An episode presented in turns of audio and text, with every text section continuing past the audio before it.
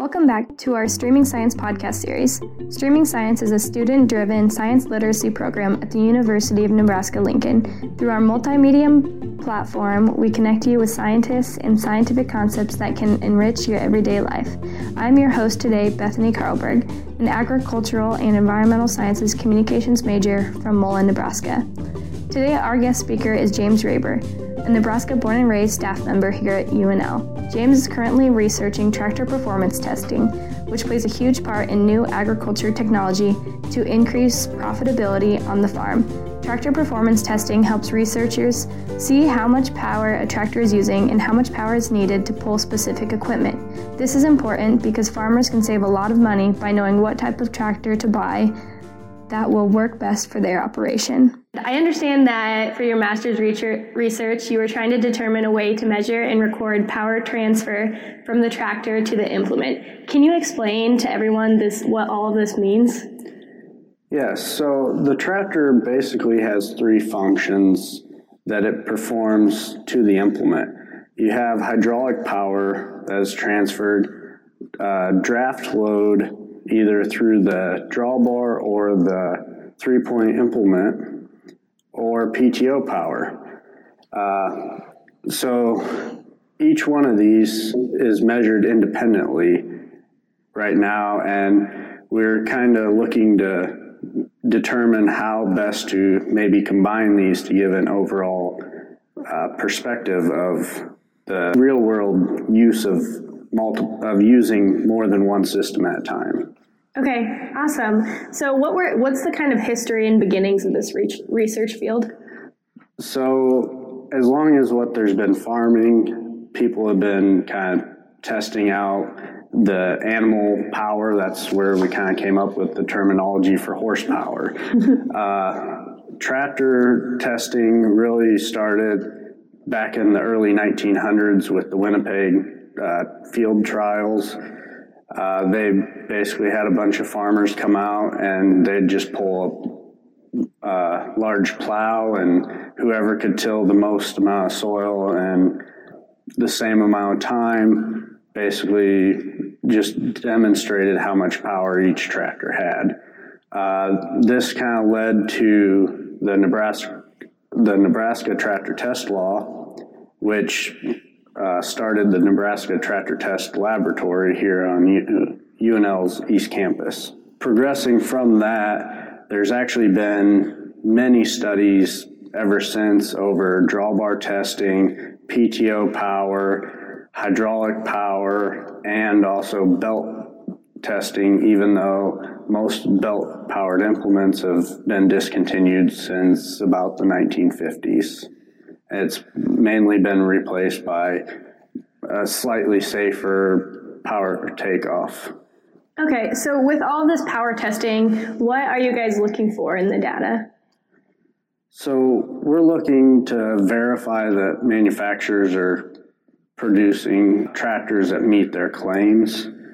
Uh, we don't want to have a tr- John Deere or Case say, well, we have this 500 horse tractor and the farmer buys it and he's trying to pull something that requires 200 horse and it can't even pull that. So we're kind of looking to make sure that manufacturers stay honest with their performance requirements and uh, performance statistics. So.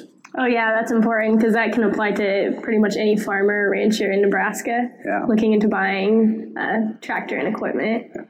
And the other thing with this is if we allow tr- uh, farmers to know what the power requirement or what the power output from the tractor is, they can properly size their implements so that they can make the most use for the amount of money that they have for their operations. Because if you have a 300 acre farm, you don't need to have a 48 row planter, for instance, or a 60 foot disc.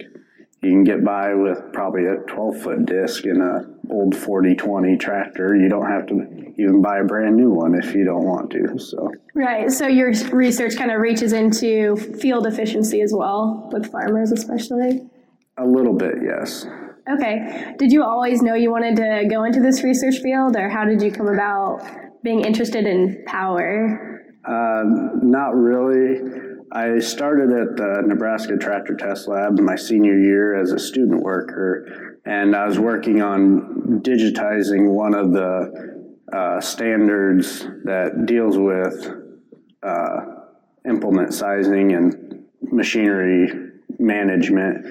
And uh, so, kind of going through that, I picked up a lot of the, well, he, here's a tractor or an implement, there's a lot of missing information in here, or there's a lot of variance that people might not realize when they're doing calculations as to, oh, well, here, here's a disc that, or a tractor that says it can pull this, or here's a disc that needs this much horsepower, but it might have a range of 20 to 50 percent. So that's quite a large range to be trying to size a tractor to a particular implement, even. And there's really not a whole lot of combination loads. So if there's any hydraulic power, say from a vacuum fan on a planter and the drawbar load, or if you have PTO power and draft load from like a rototiller or something. So. Right. So, do you guys work through the Nebraska tractor testing lab a lot still currently? Uh, yes. The whole research is kind of based on what uh, on what they want to do for future testing. So, right now, currently, OECD is one of the standards that they use to do the performance test, and that lists out guidelines on how to perform each test. So, and what parameters to collect, what how to format the test and everything, and then um, how how to have other information presented as well. And so those tests basically deal with just PTO power by itself. So the tractor's parked on a dyno and it's running for six or eight hours through several tests. Uh, and then they'll hook it up to a mobile dynamometer car that they uh, we call the test car, and it'll go drive around the track, and it performs drawbar testing and then they have a bench that they can hook up for the hydraulics and test the hydraulic power. So what they're looking to do is actually combine the loads together so you can have a drawbar and a PTO load at the same time while they're doing track testing or a hydraulic load while they're doing PTO testing because most operations require more than just one power source. So my research kind of is collecting or is trying to come up with a background into how we can collect the implement data that we can then use to create the test and then use those tests to test later tractors. Could you explain the different types of results you found in your background research? So, my research dealt with uh, actually selecting in instrumentation and data acquisition systems to be able to measure each individual uh, system. So I created three different systems, one to measure hydraulic power, one to measure drawbar power, and one to measure uh, the PTO power.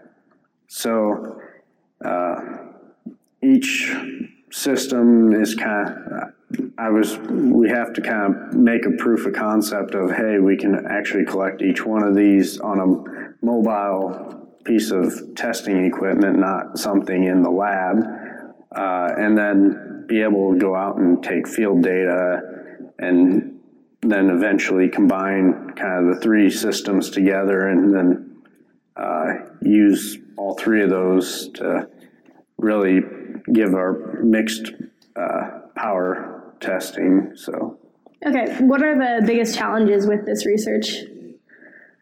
Um, from my perspective, the biggest challenges that I had was uh, a lot of the manufacturers' calibrations that you get, you pay money for that says, okay, here's our procedure, here are the points that we tested, and here's the output that the sensor should be giving.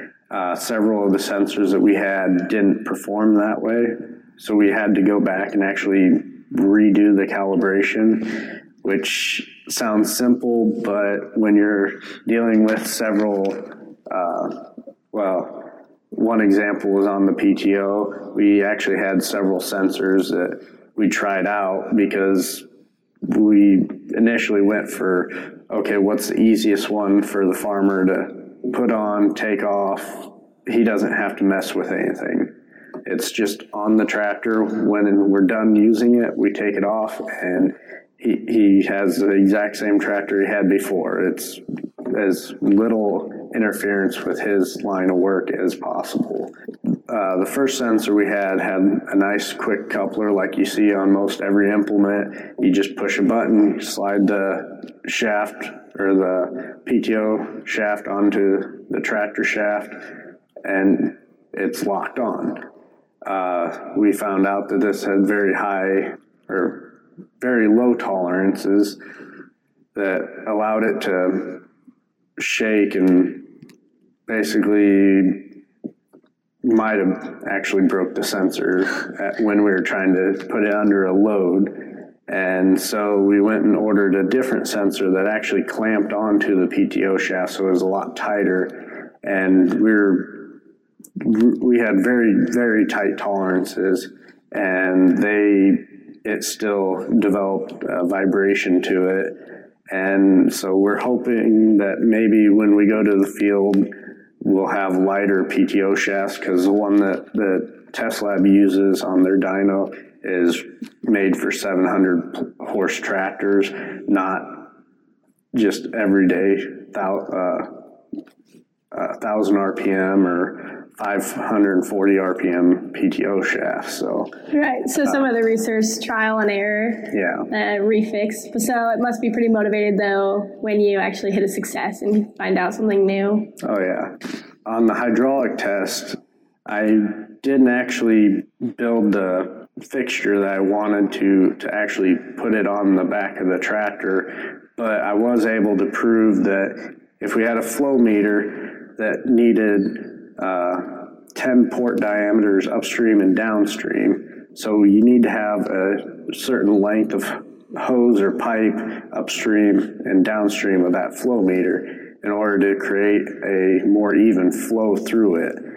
And on the back of a tractor, when you're talking about um, flow meter that's about six to eight inches long and it has one inch ports on it, you're talking 10 inches upstream and 10 inches downstream plus the width of that flow meter. So you're looking total about 28 to 30 inches. On the back of a tractor, where are you going to find 28 to 30 inches to place one of these? So, uh, what I ended up testing was the effect of the bend in the ho- in the hose in front of and behind the flow meter, and s- saw if there's any correlation or any uh, variance in pressure and uh, flow if we adjusted those. So uh, the end result was we were we didn't see much of any change. So we thought it would be very applicable to actually have this be very compact and be able to be located on the back of a tractor without much interference to our actual measurements. So. Okay, yeah. So if you were eventually able to figure that out, what impact do you see that playing in the future? Well, I guess uh, there's actually been some research that's starting to supersede even my research, and uh, so instead of putting this sensor on and going out into the field and collecting data, could we just put the sensor on a tractor and determine what the uh, flow rate through it is on the CAN bus, which is a controller area network bus. Uh, So if we can take the correlation of what the tractor is saying the flow rate is versus what our instruments are saying, then we can just log the data from the tractor and we don't actually have to add any additional instrumentation, which could actually make the whole system cheaper in the long run. Mm-hmm. Cheaper and more efficient Yeah. and faster results. Yeah. Right. Okay. So, if you could give any advice to somebody who's interested in looking into this research field or career field, what advice would you give them? I think they really need to understand what data they're trying to collect. Uh, there's a lot of people out there collecting data, but they're they're just collecting everything, and they're hoping somebody in the future will know what to do with it. Um, I don't see that as the most applicable way of collecting data because maybe somebody in the future won't use it. But if you know kind of what you want as an end goal, you can specify what information you want to collect and actually probably speed up your collection and the amount of time that it takes you to finish your research and move on to the next step of your research. Yeah, that's fantastic advice, especially because the big trend right now is big data. All these people are co- collecting all the data but have no idea what to do with it. So it's something, and it's something I see as a huge career field to go into also, those people to figure out what to do with all the data. Um, so great advice on telling them to kind of have that own end goal and end vision. I'd like to thank you for being here and hope you have a wonderful day. Thank you. Again, thanks for listening to today's Streaming Science podcast about tractor performance testing. It has been a pleasure being with you all today, and you can listen to more podcasts at www.streamingscience.com. I am your host, Bethany Karlberg.